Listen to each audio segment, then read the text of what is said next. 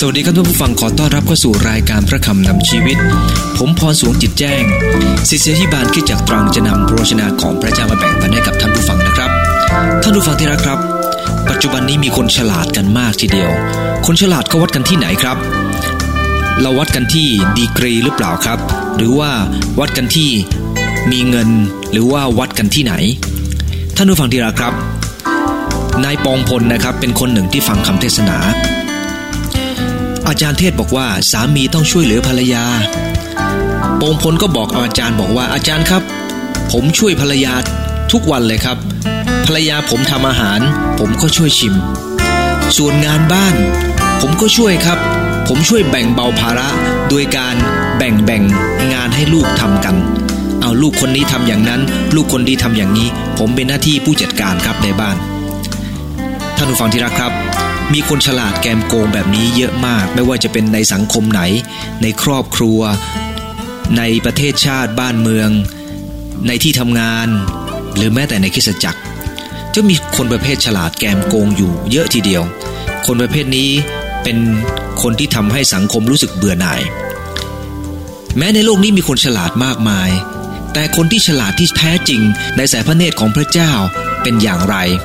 ในพระคัมภีร์มัทธิวบทที่สองข้อ1ถึง12 ได้กล่าวถึงนักปราชญ์คำว่า wise man ในพระคัมภีร์ก็คือคนฉลาดนักปราชญ์นั่นเอง บางครั้งเขาใช้คำว่า ผู้คงแก่เรียนจากอาทิตย์บูรพาทำไมพระคัมภีร์จึงให้เครดิตคนเหล่านี้ หรือว่ายกย่องคนเหล่านี้ว่าเป็นนักปราชญ์ทั้งที่พวกเขาไม่ใช่เป็นชาวยิว ผมอยากจะอ่านจากพระคัมภีร์มัทธิวบทที่สองข้อ1ถึง12 นะครับ อาจจะยาวนิดหนึ่ง พระคัมภีร์ได้กล่าวว่า พระเยซูได้ทรงบังเกิดที่บ้านเบตเลเฮมแคว้นยูเดียในรัชกาลของกษัตริย์เฮโรดภายหลังมีพวกโหราจารย์จากทิศตะวันออกมายังกรุงเยรูซาเล็มถามว่า พระกุมารที่บังเกิดมาเป็นกษัตริย์ชนชาติยิวนั้นอยู่ที่ไหน เราได้เห็นดาวของท่านปรากฏขึ้น เราจึงหวังมานมัสการท่าน ครั้นกษัตริย์เฮโรดได้ยินดังนั้นแล้วก็วุ่นวายพระทัยทั้งชาวเยรูซาเล็มก็พลอยวุ่นวายใจไปด้วย แล้วท่านได้ให้ประชุมบรรดามหาปุโรหิต กับพวกธรรมจารย์ของประชาชน และตรัสซักถามเขาว่า ผู้เป็นพระคริสต์นั้นอยู่ที่แห่งใด เขาทูลว่าที่บ้านเบตเลเฮมแคว้นยูเดีย เพราะว่าผู้เผยพระวจนะได้เขียนไว้ดังนี้ว่า บ้านเบตเลเฮมในแคว้นยูเดีย จะเป็นบ้านเล็กน้อยที่สุดในบรรดาผู้ครองแผ่นดินยูเดียก็หาไม่ เพราะว่าเจ้านายคนหนึ่งจะออกมาจากท่าน ผู้ซึ่งครอบครองอิสราเอลชนชาติของเรา แล้วเฮโรดจึงเชิญพวกโหราจารย์เข้ามาเป็นการลับ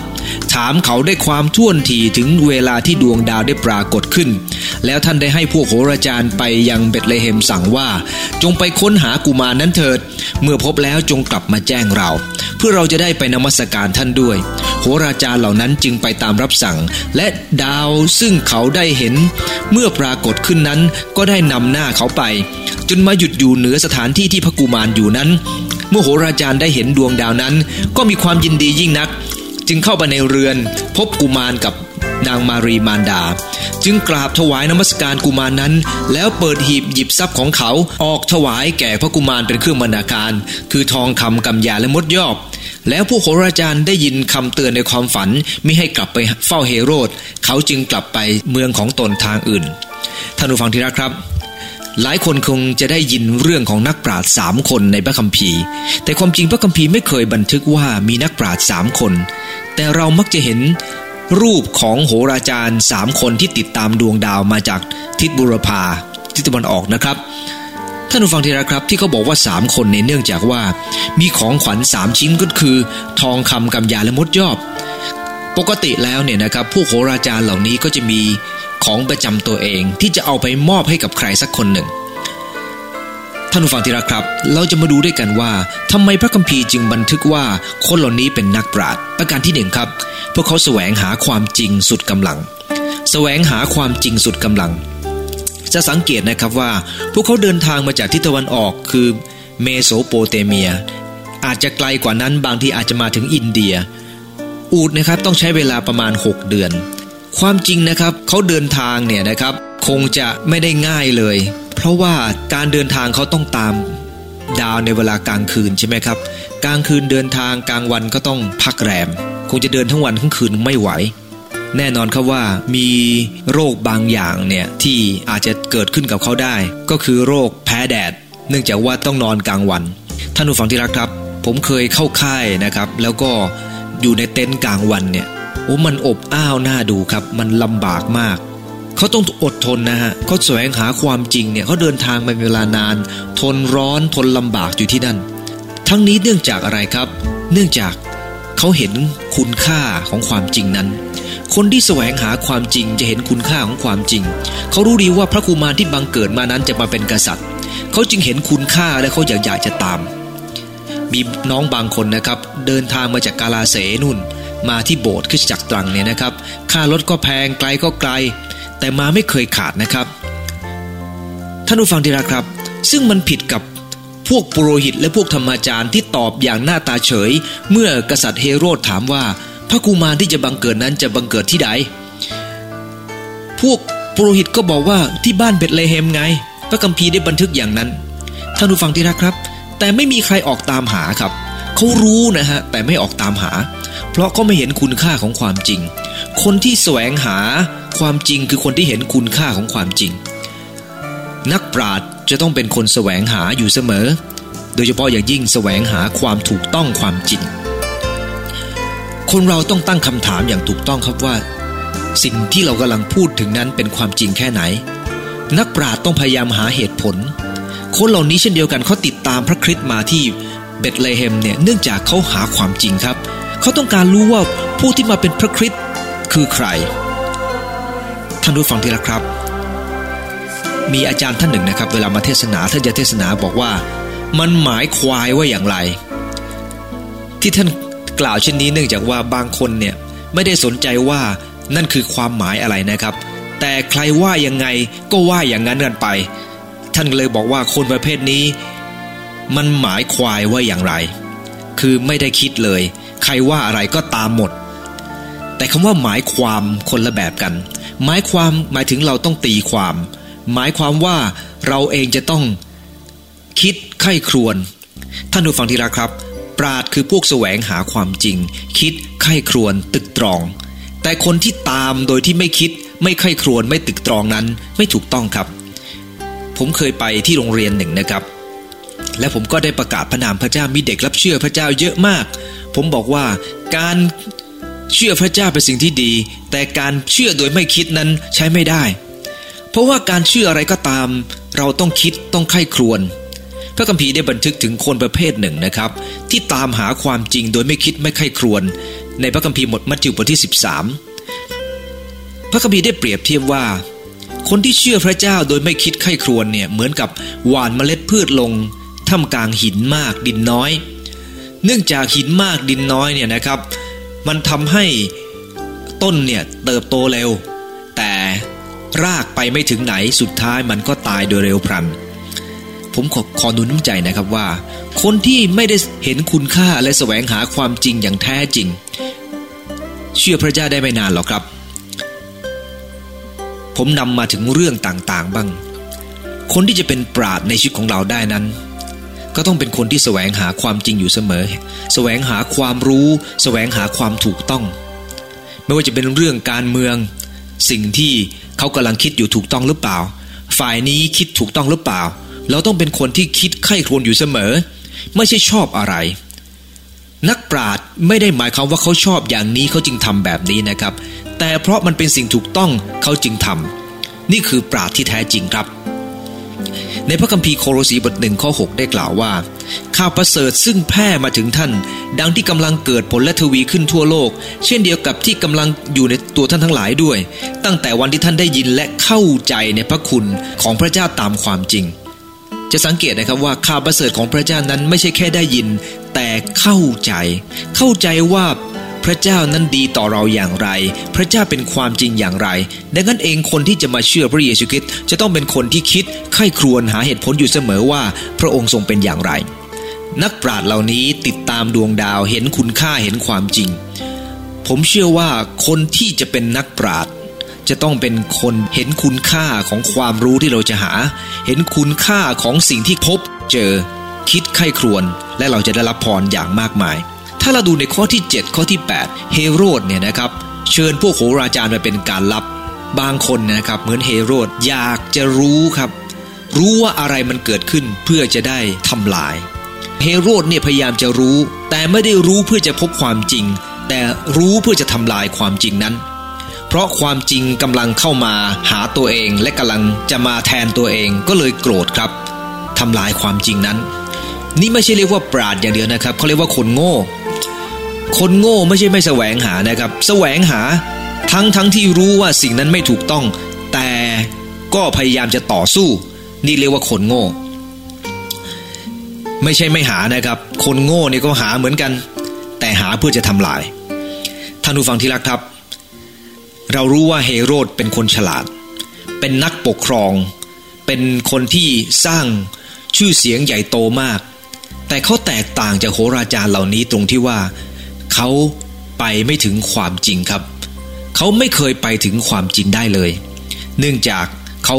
มีบางอย่างที่บดบังความจริงนั้นไว้ ในมัทธิวบท11ข้อ 12 พระคัมภีร์ได้กล่าวว่า ตั้งแต่สมัยยอนผู้ให้บัติศมาจนถึงทุกวันนี้แผ่นดินสวรรค์ก็เป็นสิ่งที่คนได้แสวงหาด้วยใจร้อนรน และผู้ที่มีใจร้อนรนจึงจะชิงเอาได้ พระคัมภีร์ได้กล่าวว่าการแสวงหาความจริง ก็ต้องทำด้วยใจร้อนรน เหมือนกับพวกนักปราชญ์ที่ได้เดินทางมาเป็นเวลาหลายเดือน กว่าจะพบความจริงนั้น เขาแสวงหาครับทำด้วยใจใจที่ร้อนรน ในพระคัมภีร์อิสยาห์บท 55 ข้อที่ 6 พระคัมภีร์ได้กล่าวว่า จงแสวงหาพระเจ้าเมื่อจะพบพระองค์ได้ จงแสวงหาพระเจ้าเมื่อจะพบพระองค์ได้ จงทูลพระองค์ขณะพระองค์ทรงอยู่ใกล้ หมายความว่าคนที่จะหาความจริงนั้น ต้องเป็นคนที่รีบที่จะทำครับรีบที่จะทำ เมื่อมีโอกาสรีบหาความจริงนั้น เมื่อมีโอกาสรีบมุ่งไปยังความจริง ท่านผู้ฟังที่รักครับ มีผู้หญิงอยู่คนหนึ่ง ได้กล่าวกับผมก่อนจะสิ้นลมหายใจบอกว่า อยากจะให้ลูกของเธอเนี่ยมาหาพระเจ้า เพราะว่าเงินไม่ใช่คำตอบของชีวิต ตลอดเวลาที่ผ่านมาเธอไม่ได้สนใจเรื่องพระเจ้า ออกไปนอกพระเจ้าไม่ได้เชื่อวางใจพระองค์เจ้า จนจะสิ้นลมหายใจ จึงบอกว่าเงินไม่ใช่คำตอบของชีวิต แล้วบอกให้ผมเนี่ยบอกลูกๆของเธอด้วย ผมบอกว่าผมคงช่วยอะไรได้ไม่มากหรอกครับ ท่านต้องบอกลูกของท่านเอง ถ้าท่านไม่บอกลูกของท่านแล้วลูกของท่านจะเชื่อผมได้ยังไงล่ะครับ ในเมื่อลูกยังไม่เชื่อท่านเลยสดุดีบท14 ข้อ 2 ได้กล่าวว่า พระเจ้าทรงมองลงมาจากฟ้าสวรรค์ดูลูกหลานของมนุษย์ ว่าจะมีผู้ใดบ้างที่เสาะแสวงหาพระเจ้า พระเจ้าปรารถนาให้เราเองนั้นเสาะแสวงหาพระองค์ จะสังเกตนะครับว่านั่นคือสิ่งที่จำเป็น มีผู้หญิงคนหนึ่งนะครับ ชื่อว่าลิกายาเป็นหญิงสาวที่ฝันจะเป็นตำรวจนะครับ เนื่องจากว่าเธอเนี่ยดูภาพยนตร์เรื่องนางฟ้าชาลีบ่อยๆ เธอสอบผ่านข้อเขียนคะแนนสูงสุดนะครับ สอบยิงปืนได้ดีเยี่ยม ป้องกันตัวได้สุดยอด แต่ฟิลิปปินส์นะครับเขารับผู้หญิงสูง 160 เธอมีความสูงแค่ 157 เขาไม่รับเธอครับ เธอไปพบกับพลตำรวจ เอกนะครับลาวีมาคาเซโน ผู้บัญชาการสำนักงานกำลังพลเขาตอบว่า ลองนึกถึงเวลาตรวจสวนสนามสิ คุณดูไม่ดีล่างเล็ก เธอตอบบอกว่า ความสูงของตำรวจไม่เกี่ยวกับงานที่ฉันต้องทำเพราะเธอสมัครเข้าทำงานตำแหน่งผู้เชี่ยวชาญ พิสูจน์หลักฐานอาวุธปืน แต่ท่านก็ไม่ยอมนะครับ จนมาคาเซโนกเกษียณ เธอพยายามอีกครั้งนะครับ และเธอพยายามอีกครั้งโดยการเข้าหาผู้ที่มีตำแหน่งสูงกว่า คือเจราโดลฟอเรส รองอธิบดีอันดับสามของกรมตำรวจ ท่านให้เหตุผลเหมือนกับคนอื่น เธอยังให้เหตุผลต่างๆนะครับ โดยไม่ย่อท้อ แล้วก็ถามว่าดิฉันหน้าตาดีนะคะ ท่านมีผู้หญิงหน้าตาดีในกรมตำรวจไม่กี่คนหรอกค่ะ ท่านก็เลยยิ้มนะครับบอกว่าเอา้า รับก็รับ เนื่องจากว่าเธอไม่ยอมแพ้ สู้จนไม่รู้จะสู้ยังไงครับ และสุดท้ายเธอก็อ้างตำรวจในกรมเนี่ยหน้าตาไม่ดีหรอก เมียเธอเนี่ยหน้าตาดีเป็นหน้าเป็นตาของกรมตำรวจได้ ก็เลยได้เข้าไปท่านผู้ฟังที่รักครับในหลายครั้ง คนที่แสวงหาด้วยสุดใจเนี่ยก็พยายามทำด้วยสุดใจด้วยเช่นเดียวกันทำไมเธอจึงเป็นอย่างนั้นครับเพราะเธอชอบ เช่นเดียวกับที่นักปราชญ์สามคนที่ติดตามพระเยซูคริสต์ที่เขาเดินทางไกลยอมเหน็ดเหนื่อย เนื่องจากว่าเขารู้ความจริง เห็นคุณค่าของความจริงเขาจึงตาม ท่านผู้ฟังที่รักครับ เรื่องของพระเยซูคริสต์เจ้าผมตามมาเป็นเวลาหลายสิบปีละ ตลอดเวลาผมรู้ว่าเรื่องของพระเจ้าเป็นความจริงเสมอ และความจริงเรื่องของพระเจ้านั้นเป็นคำตอบของชีวิต จึงอยากจะบอกคนอื่นว่าพระเจ้านั้นเป็นความจริงอย่างไร แน่นอนครับ ทุกคนที่แสวงหาจะพบ ผมไปพูดเรื่องพระเจ้าในหลายที่หลายแห่ง บางคนก็ไม่ได้แสวงหา คนไม่หิวเนี่ยนะครับ กินก็ไม่ไม่ลงหรอกครับ แต่คนที่หิวก็จะกินได้ คนไม่ป่วยไปหาหมอก็ไร้ประโยชน์ แต่คนป่วยต้องการหมอ ชั้นใดชั้นนั้นครับ ถ้าเราเองนั้นยังมีความรู้สึกว่าเราเต็มอยู่แล้ว เราจะไม่มีโอกาสพบความจริงได้ มากกว่านั้นเอาละครับนั่นคือประการที่หนึ่งคนที่จะเป็นนักปราชญ์นั้นก็คือคนนั้นต้องแสวงหาความจริง ต้องการที่จะพบความจริงนั้นอย่างสุดใจ ทุกเรื่องนะครับไม่ว่าจะเป็นเรื่องการทำงาน ถ้าเราไม่แสวงหาความจริงเราคงไม่ได้ ไม่แสวงหาความรู้เราคงจะไม่มีวิชาที่จะติดตัวมา ต้องพยายามสุดกำลังนะครับ ตั้งแต่เรื่องเล็กไปเรื่องใหญ่ ประการที่สองนะครับเขายกย่องความจริง จะสังเกตจากพระคัมภีร์ตอนนี้ในข้อที่ 10 ข้อที่ 11 นะครับ พระคัมภีร์ได้กล่าวว่า เมื่อพวกโหราจารย์เห็นดวงดาวนั้นเขาตามดวงดาวไปจนถึงเบตเลเฮมเมื่อถึงที่นั่นเห็นดวงดาวเขามีความยินดียิ่งนัก จึงเข้าไปในเรือนและพบกุมารกับนางมารีมารดา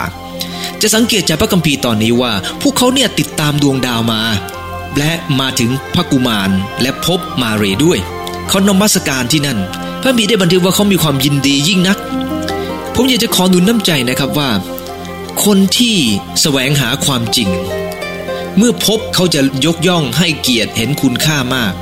จะสังเกตจากพระคัมภีร์ตอนนี้นะครับ เขายินดี ยินดีเพราะว่าได้พบสิ่งที่คาดหวัง และพระคัมภีร์บอกเขาเดินกราบลงนมัสการพระกุมารทอมใจ ลงเพราะเข้าใจว่าสิ่งที่เขาพบเนี่ยเป็นสิ่งที่ยิ่งใหญ่มาก เขาเปิดหีบออก พระคัมภีร์บอกถวายเครื่องบรรณาการ หมายถึงมอบสิ่งที่ดีที่สุด โดยการตระเตรียมมาอย่างดีสำหรับคริสเตียนนะครับ คนที่จะเป็นนักปราชญ์สำหรับพระเจ้าได้ จะต้องยกย่องความจริง ยกย่องสิ่งที่พระเจ้าได้ทรงประทานให้ ไม่ว่าจะเป็นพระเยซูคริสต์ผู้ทรงประทานมาเพื่อจะช่วยเราพ้นจากความผิดความบาป หรือว่าสิ่งที่พระองค์ทรงประทานให้กับเราทุกเรื่องทุกอย่างที่อยู่รอบข้าง เราจะเป็นคนที่จะยกย่องพระองค์เจ้า ท่านผู้ฟังที่รักครับ คนที่จะยกย่องความจริง ต้องรักความจริงนั้น เมื่อเราพยายามหาวิชามาได้สักเรื่องหนึ่งนะครับ แล้วเราก็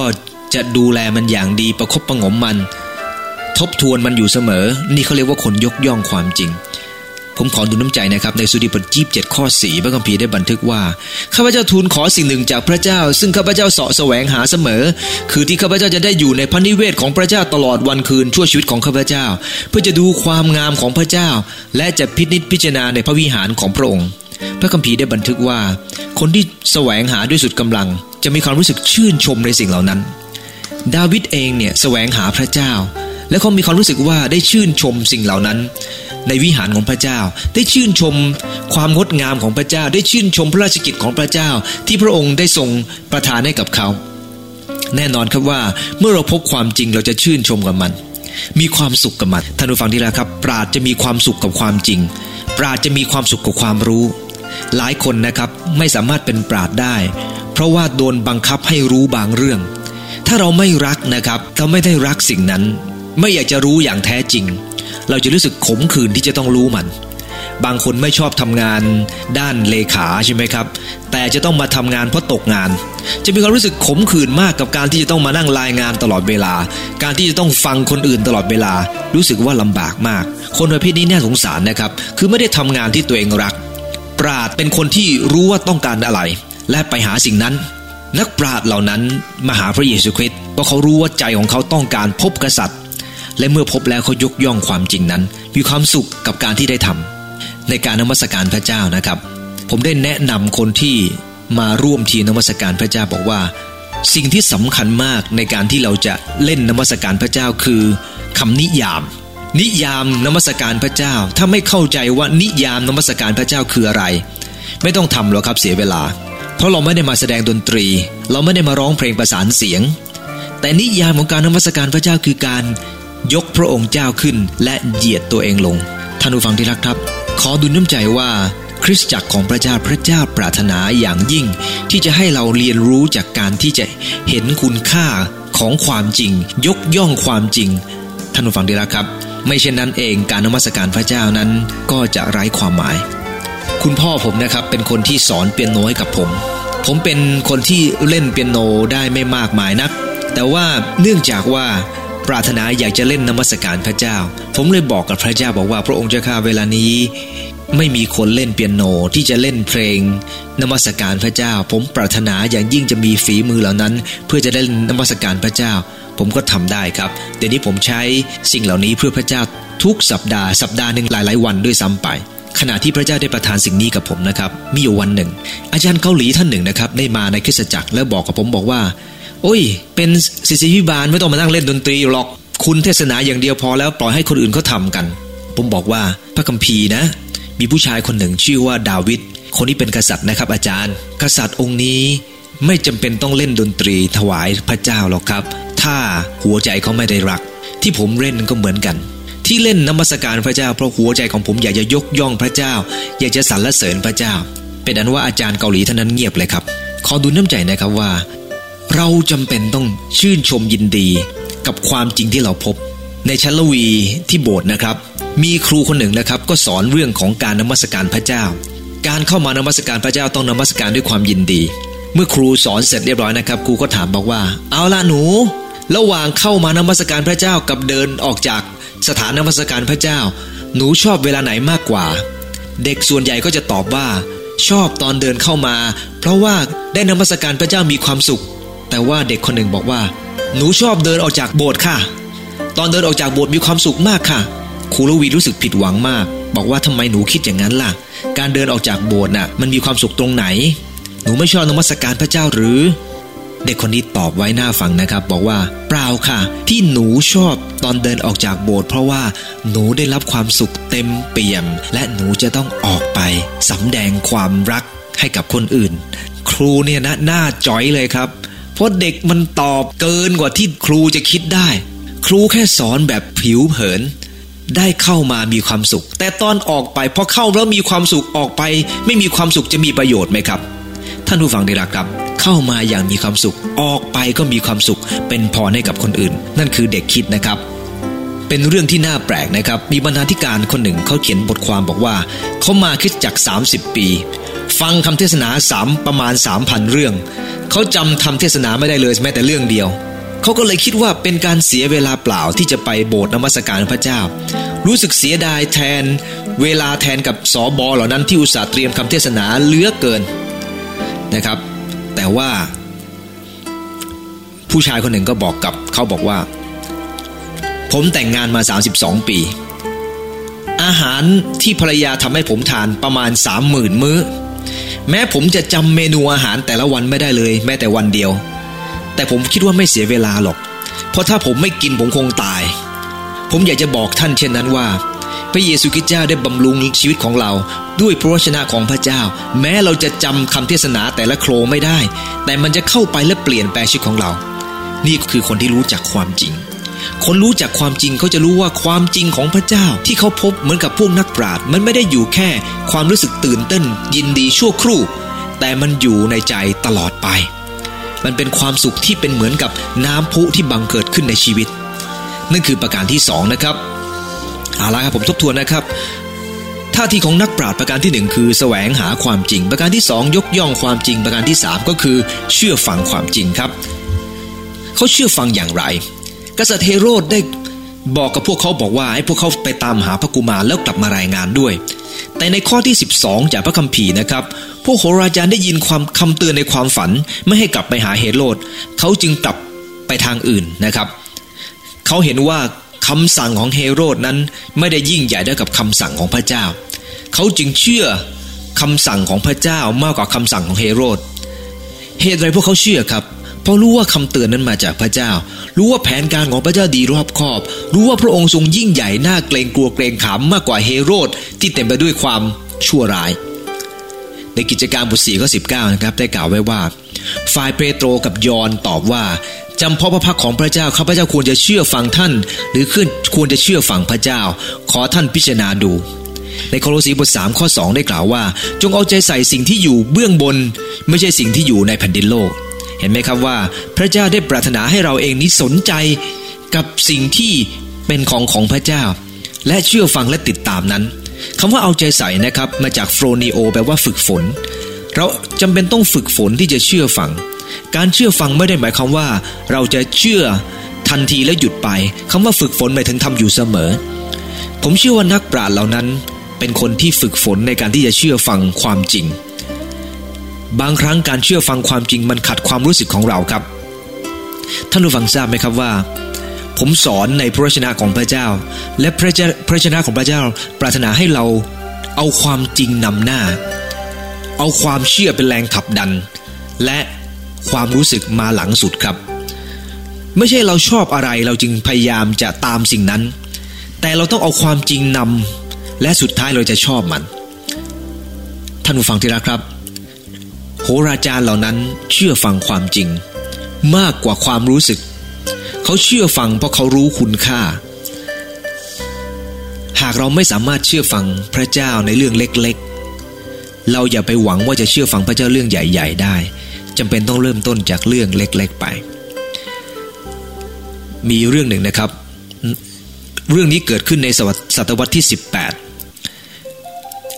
นักแกะสลักคนหนึ่งนะครับ เป็นคนแกะหินอ่อน เขามีชื่อว่าโจฮันเฮนริชวอนเดนเนเกอร์ชื่อยากมากนะครับ คนนี้มีความสามารถในการที่จะแกะหินอ่อนอย่างสวยงามมาก